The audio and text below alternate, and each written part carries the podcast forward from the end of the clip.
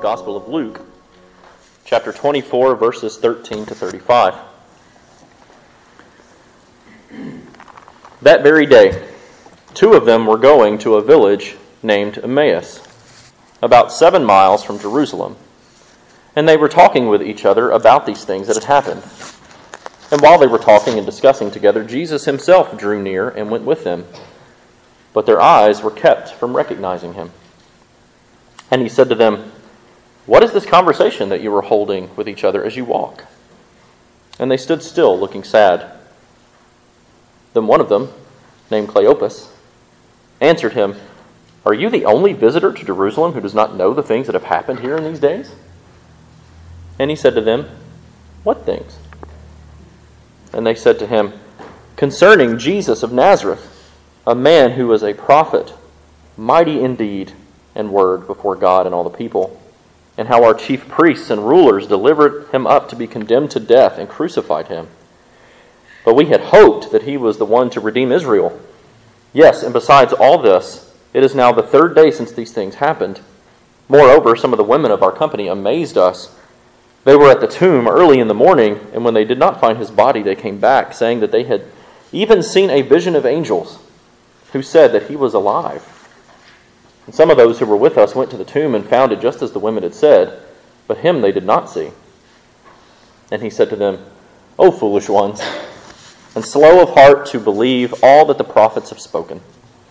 Was it not necessary that the Christ should suffer these things and enter into his glory? And beginning with Moses and all the prophets, he interpreted to them in all the scriptures the things concerning himself. And so they drew near to the village which, to which they were going, and he acted as if he were going farther. But they urged him strongly, saying, Stay with us, for it is toward the evening, and the day is now far spent. And so he went in to stay with them. And when he was with when he was at the table with them, he took the bread and blessed it and broke it and gave it to them. And their eyes were opened, and they recognized him. And he vanished from their sight. And they said to each other, Did not our hearts burn within us while he talked to us on the road, while he opened to us the scriptures? And they, they arose that very same hour and returned to Jerusalem. And they found the eleven and those who were with them gathered together, saying, The Lord has risen indeed and has appeared to Simon. Then they told what had happened on the road and how he was made known to them in the breaking of the bread. This is the word of the Lord. Thanks be to God. Hallelujah. You would please join me in prayer. Heavenly Father, Lord, we give you thanks and we give you praise for today. Lord, thank you for calling us out of our sleep and into worship, Lord, with your bride here at Christ Community Church. Lord, we thank you for our worship so far this morning. We thank you, Lord, for the worship of song and confession. Lord, we pray, God, that you would continue to pour out your Spirit among us as we continue to worship through word and through confession of faith and through Eucharist. Lord, we pray, God, that you would honor the reading of your word. Lord, that you would open our eyes and our ears and our minds to understand and to hear and to believe, Lord, what you have spoken. And we pray these things in the name of the risen Christ. Amen. Amen. Well, last week uh, we explored the account of doubting Thomas in John's Gospel in chapter 20.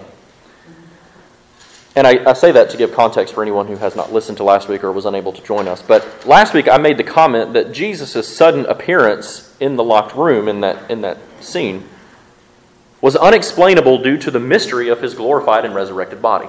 Right? Now, I will boldly stand by that statement. Even with the question that comes up in our text today, right? Because today's text offers us another question regarding the glorified and resurrected body of Jesus, who now vanishes from the sight of these two disciples, right? So now, with this further evidence, I'll put in quotes, right, for those that are listening and not able to be here.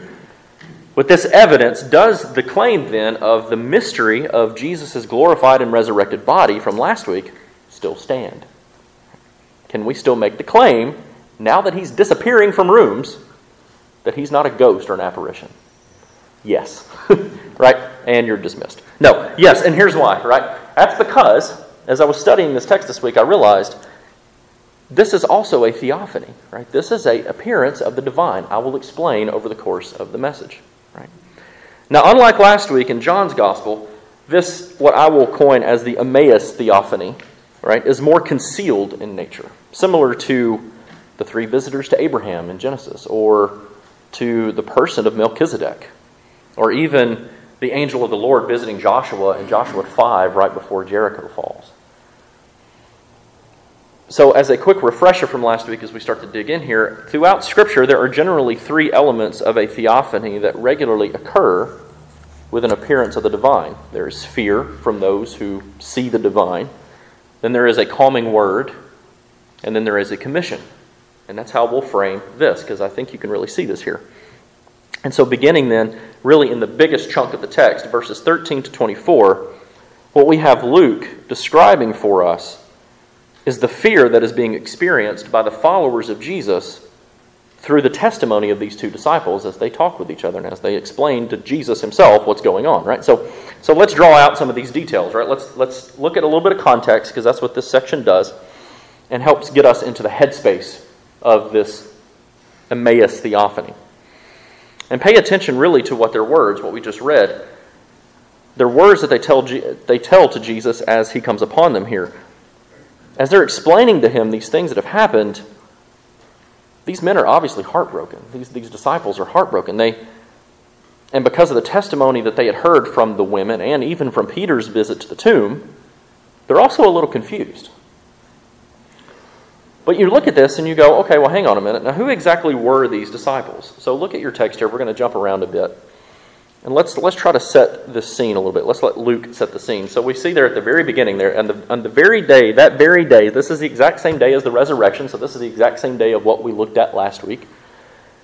That very day, two of them, well, that gives us some context, right? Now, here's two guys that are walking along this road. We're going to a village named Emmaus, about seven miles from Jerusalem. Well, now Luke has set this within a geographical place, right? We, we know what's happening. So there's two of them, they're walking towards Emmaus. Then we skip down a little bit, and we see one of them, named Cleopas, answered Jesus and said, Are you the only visitor to Jerusalem who does not know the things that have happened there in these days? So now we've got the name of one of them.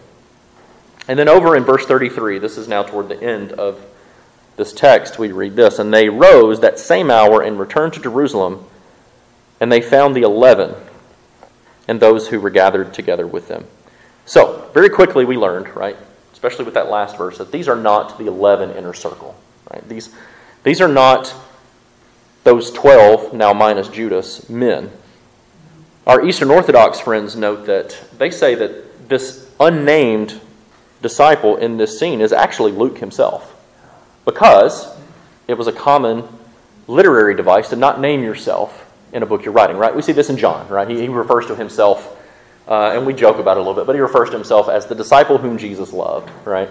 Um, other commentators, though, I find this interesting as well. Some other commentators mention that because of what we see in verse 34, the Lord has risen indeed and has appeared to Simon.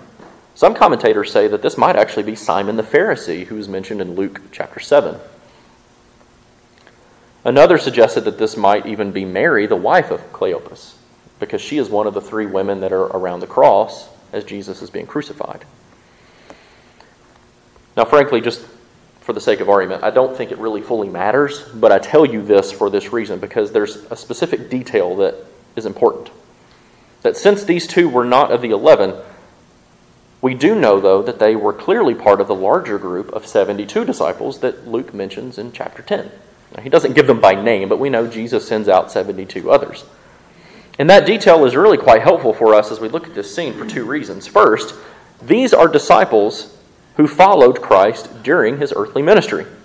So, regardless of the fact that they were not part of the inner 12, they knew Jesus. They had listened to Jesus' teaching. They had followed him before his crucifixion. These were his disciples.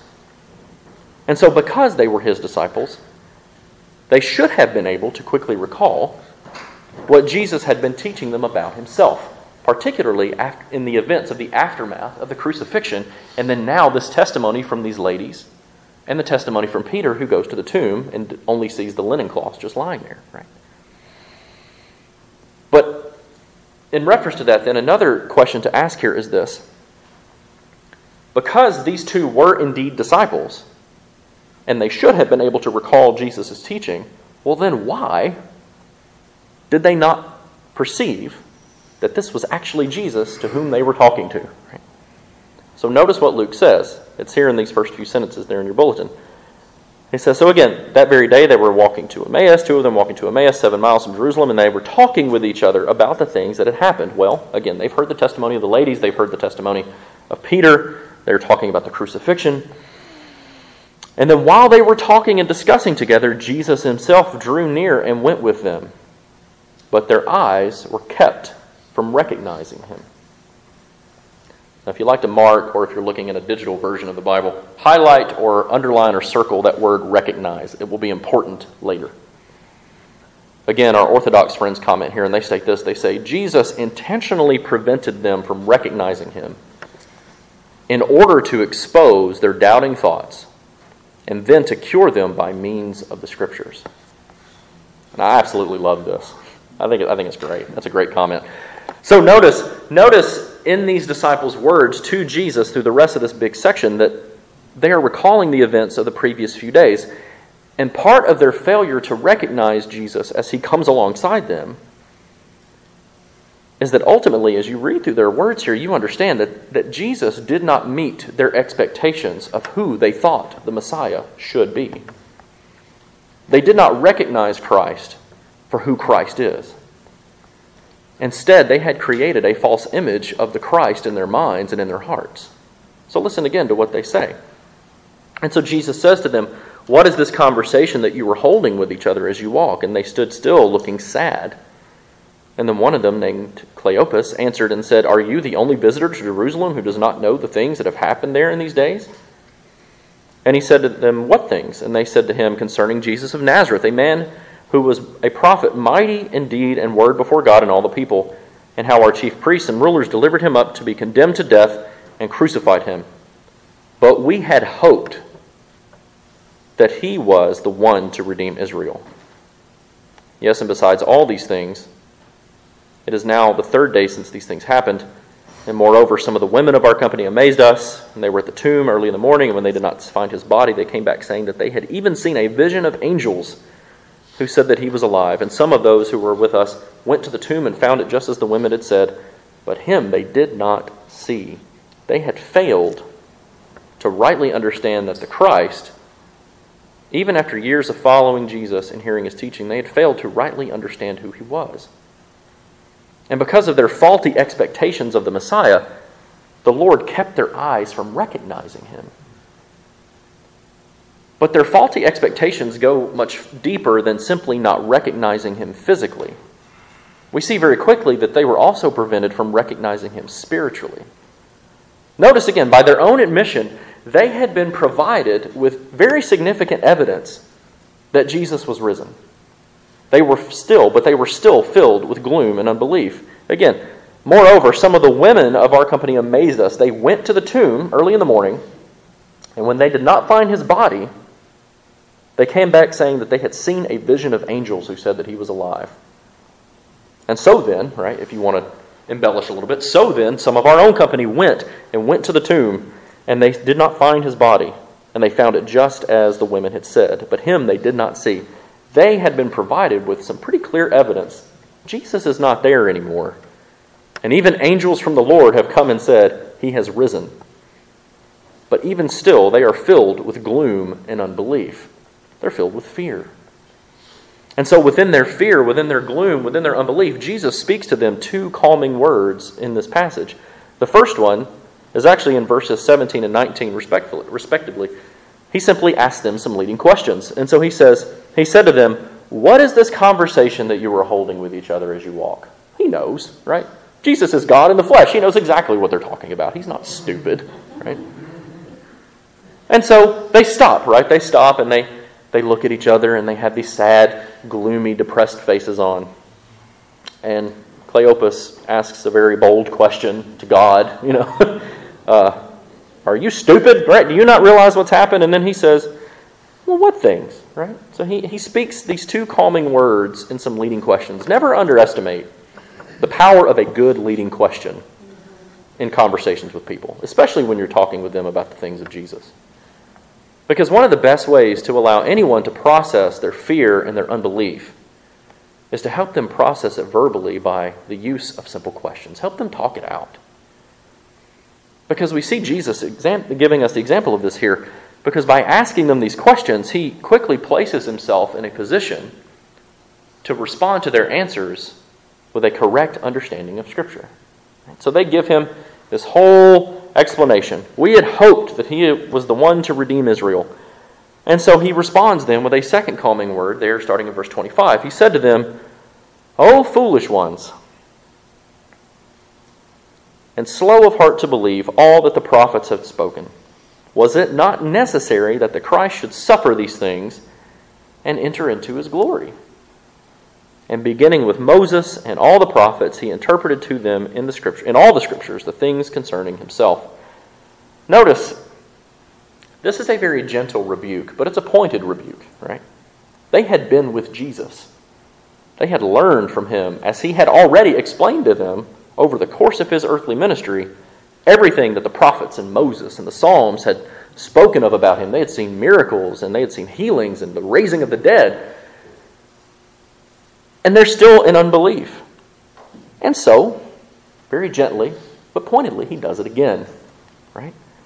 He explains it all to them again because we are all prone to forget, especially during times of fear. But, but don't miss the weight of how Jesus rebukes them here in what they have said, right? So backing up here, he says, they say, this, they say this to him. They say, and even how our chief priests and rulers delivered him up to be condemned to death and crucified him, but we had hoped that he was the one to redeem Israel.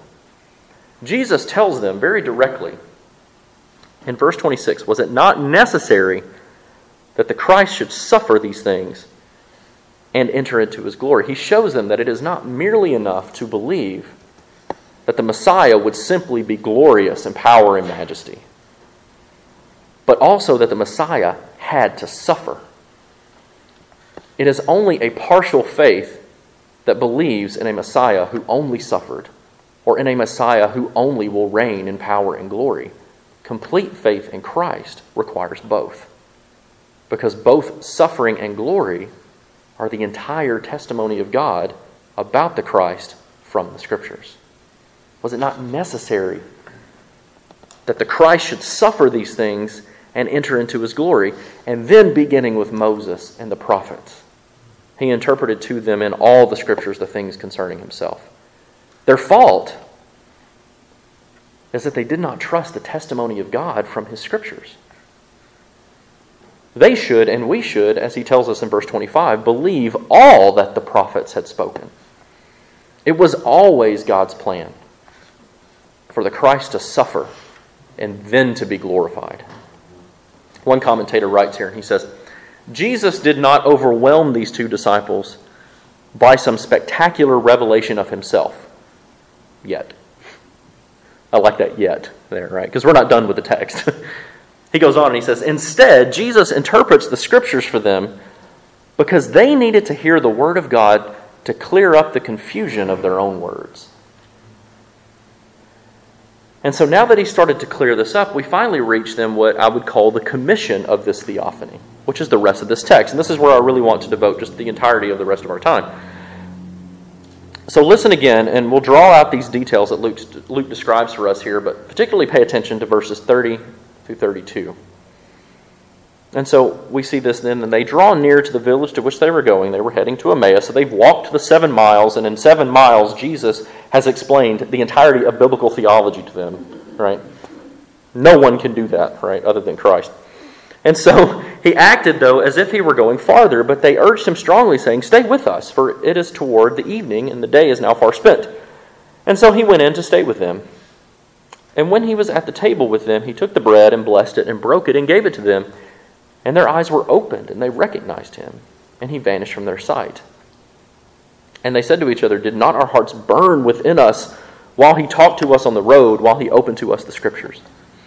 And they rose that same hour and returned to Jerusalem, and they found the eleven and those who were with them gathered together, saying, The Lord has risen indeed and has appeared to Simon. And then they told what had happened on the road and how he was made known to them in the breaking of the bread. So, starting in verse 30, which is him at the table with them there in your bulletins, we see really, very simply, the beauty of hospitality, right? And the hospitality of a shared meal. The disciples offer, in verse 29, they offer hospitality to Jesus, and he offers it to them in return by the blessing of this meal, right? He blesses the bread. He takes the bread, he blesses it, he breaks it, and then he gives it to them. Now, opinions on this verse abound from every era of Christian history, from the fathers to the reformers to the medievals and even to modern day commentators. Nobody has a concise opinion on this. Right? And the questions around this are simply this Is this the Eucharist? Right? Or is this only just a shared meal, right? It's, it's, you get together, you have a meal together, it's a shared meal. Or could this be something altogether different? Now, Calvin, he goes for simplicity. And it's kind of funny to read his comments on this. He, he gets really feisty sometimes. But he notes here, he says that it was simply Jesus' custom to bless bread before breaking it and sharing it. Right? Okay, fine. Right? I'll, give, I'll give Calvin that but I want to be complicated because that's just who I am as a person, right?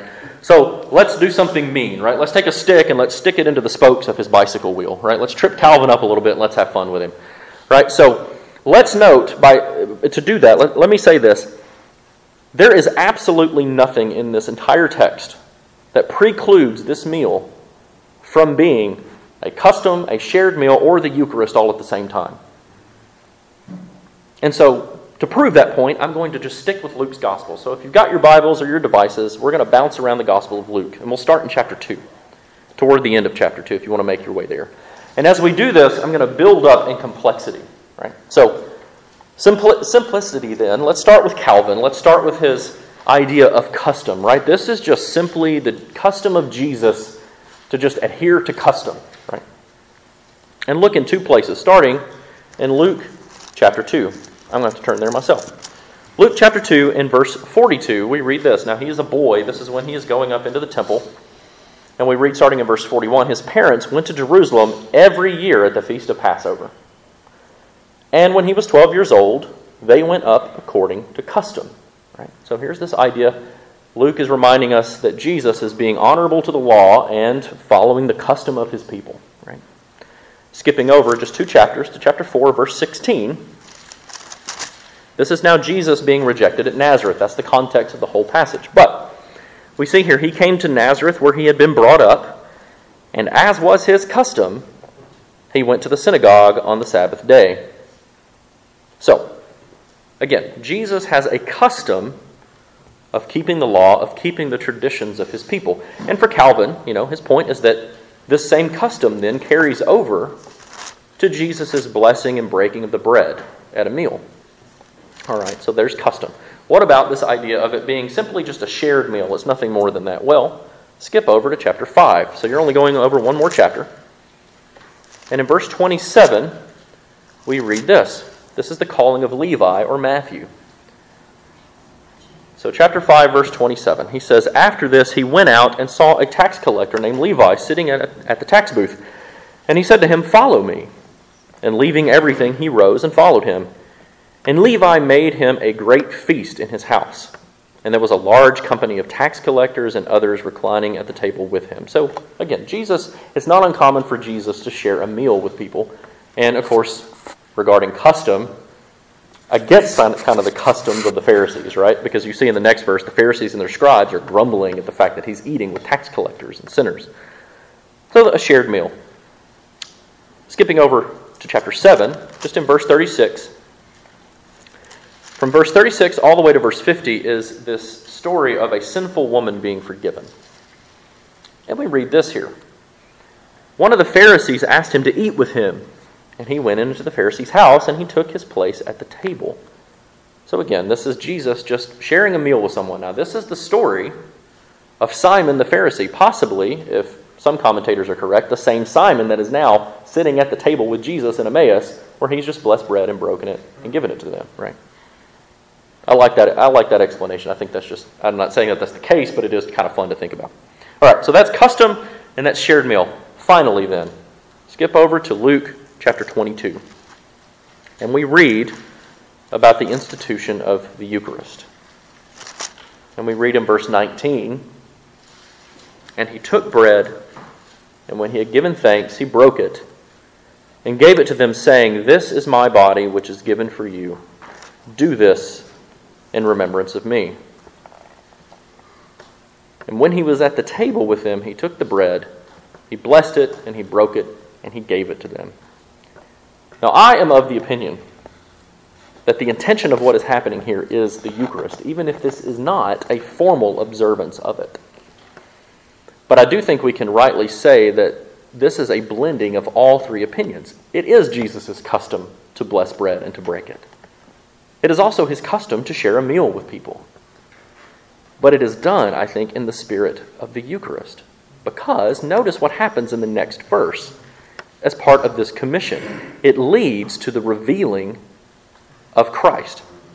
We see in verses 30 and 31. Again, he took the bread, he broke it, he, ble- he blessed it, and he broke it, and he gave it to them, and their eyes were opened, and they recognized him, and he vanished from their sight. So again, here we go, right? We have this idea of him vanishing, right? We don't have a good scientific answer. This does not meet our curiosity, right? Last week we had Jesus physically and bodily showing up in a locked room, and now he's vanishing into thin air, right? So so, what's the answer here? Again, I'm going to take the easy way out and say this is a mystery of his glorified and resurrected body. But, because I like to use the word but, right? But, that doesn't mean that we cannot understand what Luke is telling us here in this passage.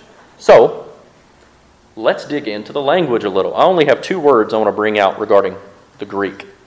But I want to take my time with it with you guys because I think this is important to understanding exactly what's going on in this Emmaus theophany.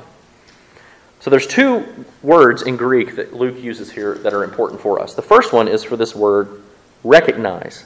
The other one is the word for vanish.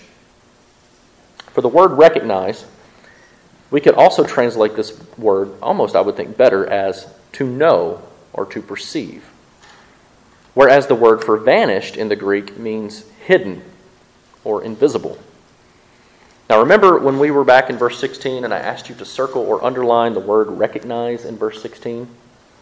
Here's why. Because this is the exact same word that Luke uses in verse 16 as he does in verse 31.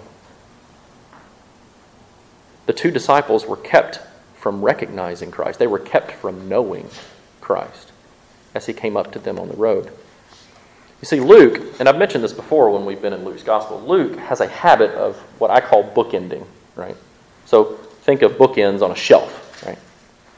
And he does this for a very important reason. He frames his gospel, and he also frames specific stories and scenes within his gospel with these bookends in order to draw our attention to important details in that story.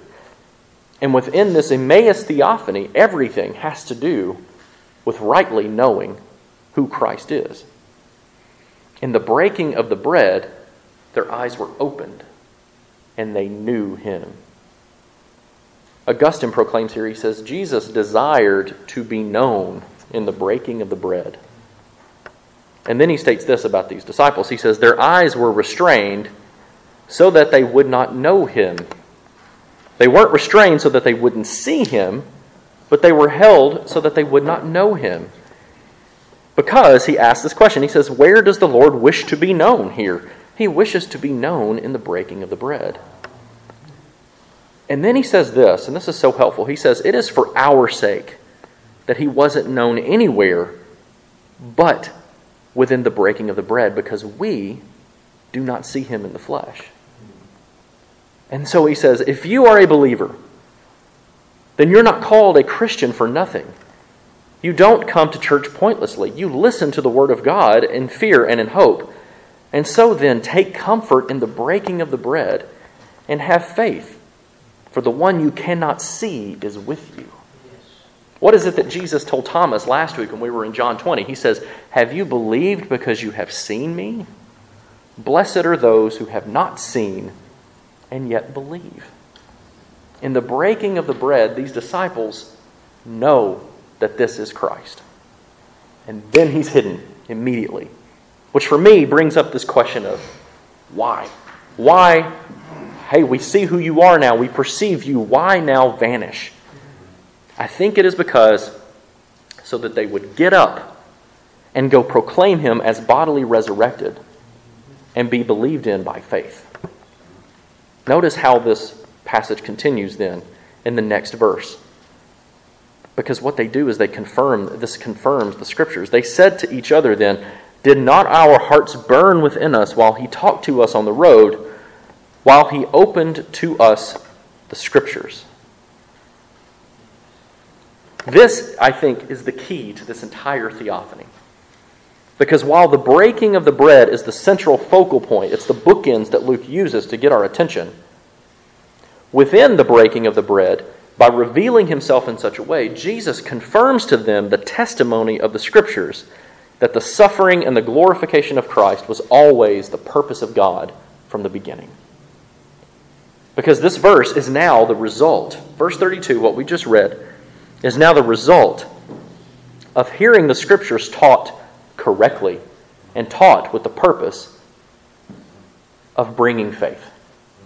After Jesus vanishes, after he is hidden from their sight, these two disciples remark immediately how their hearts burned with joy as Jesus correctly taught them the Scriptures. Meaning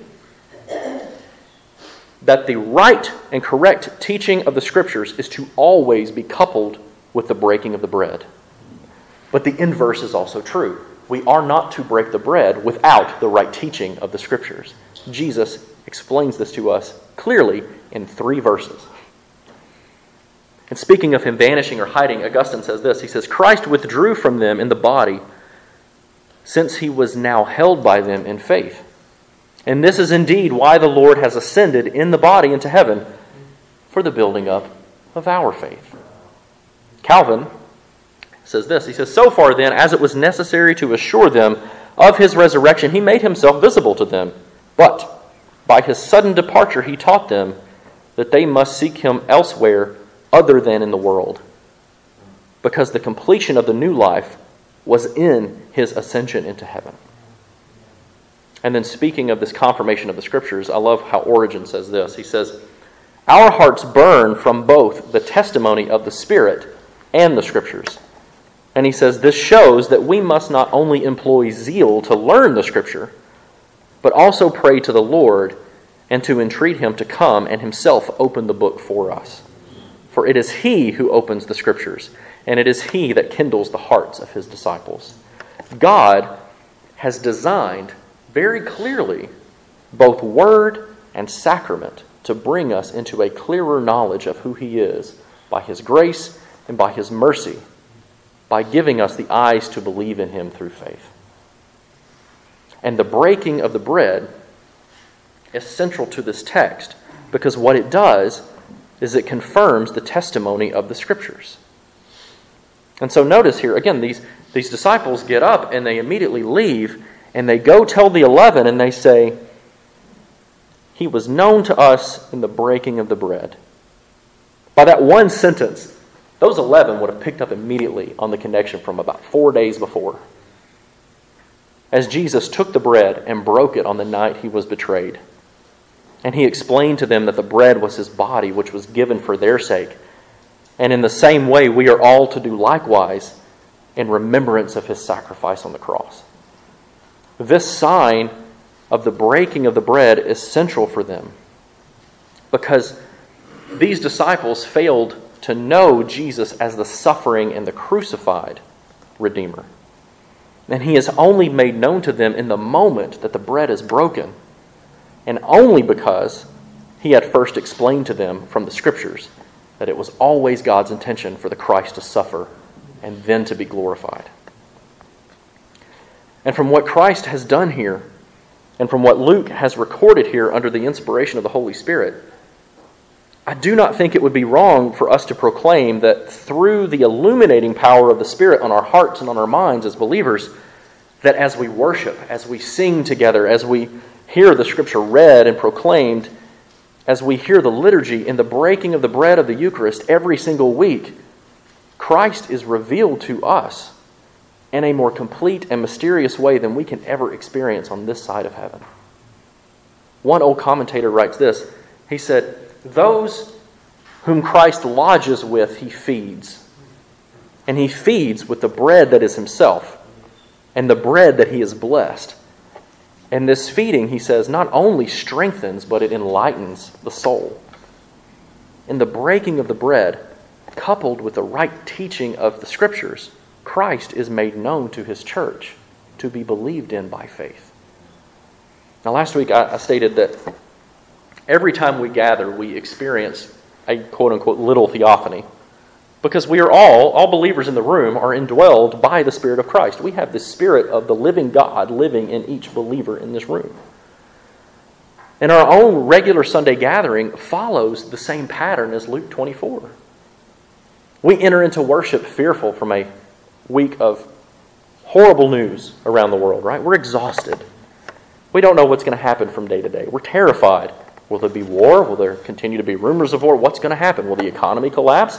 What's our government going to do today? But we enter into worship fearful. And then we receive a calming word from the Lord through the music and through the liturgy and through the hearing and the reading and the teaching of Scripture. And as we come forward to Eucharist, we receive the same commission. Every single week, whoever is officiating the Eucharist says a similar version of this phrase Eat, drink deeply, beloved of the Lamb. Remember and proclaim what Christ has done. And now go and make disciples and be fruitful and multiply.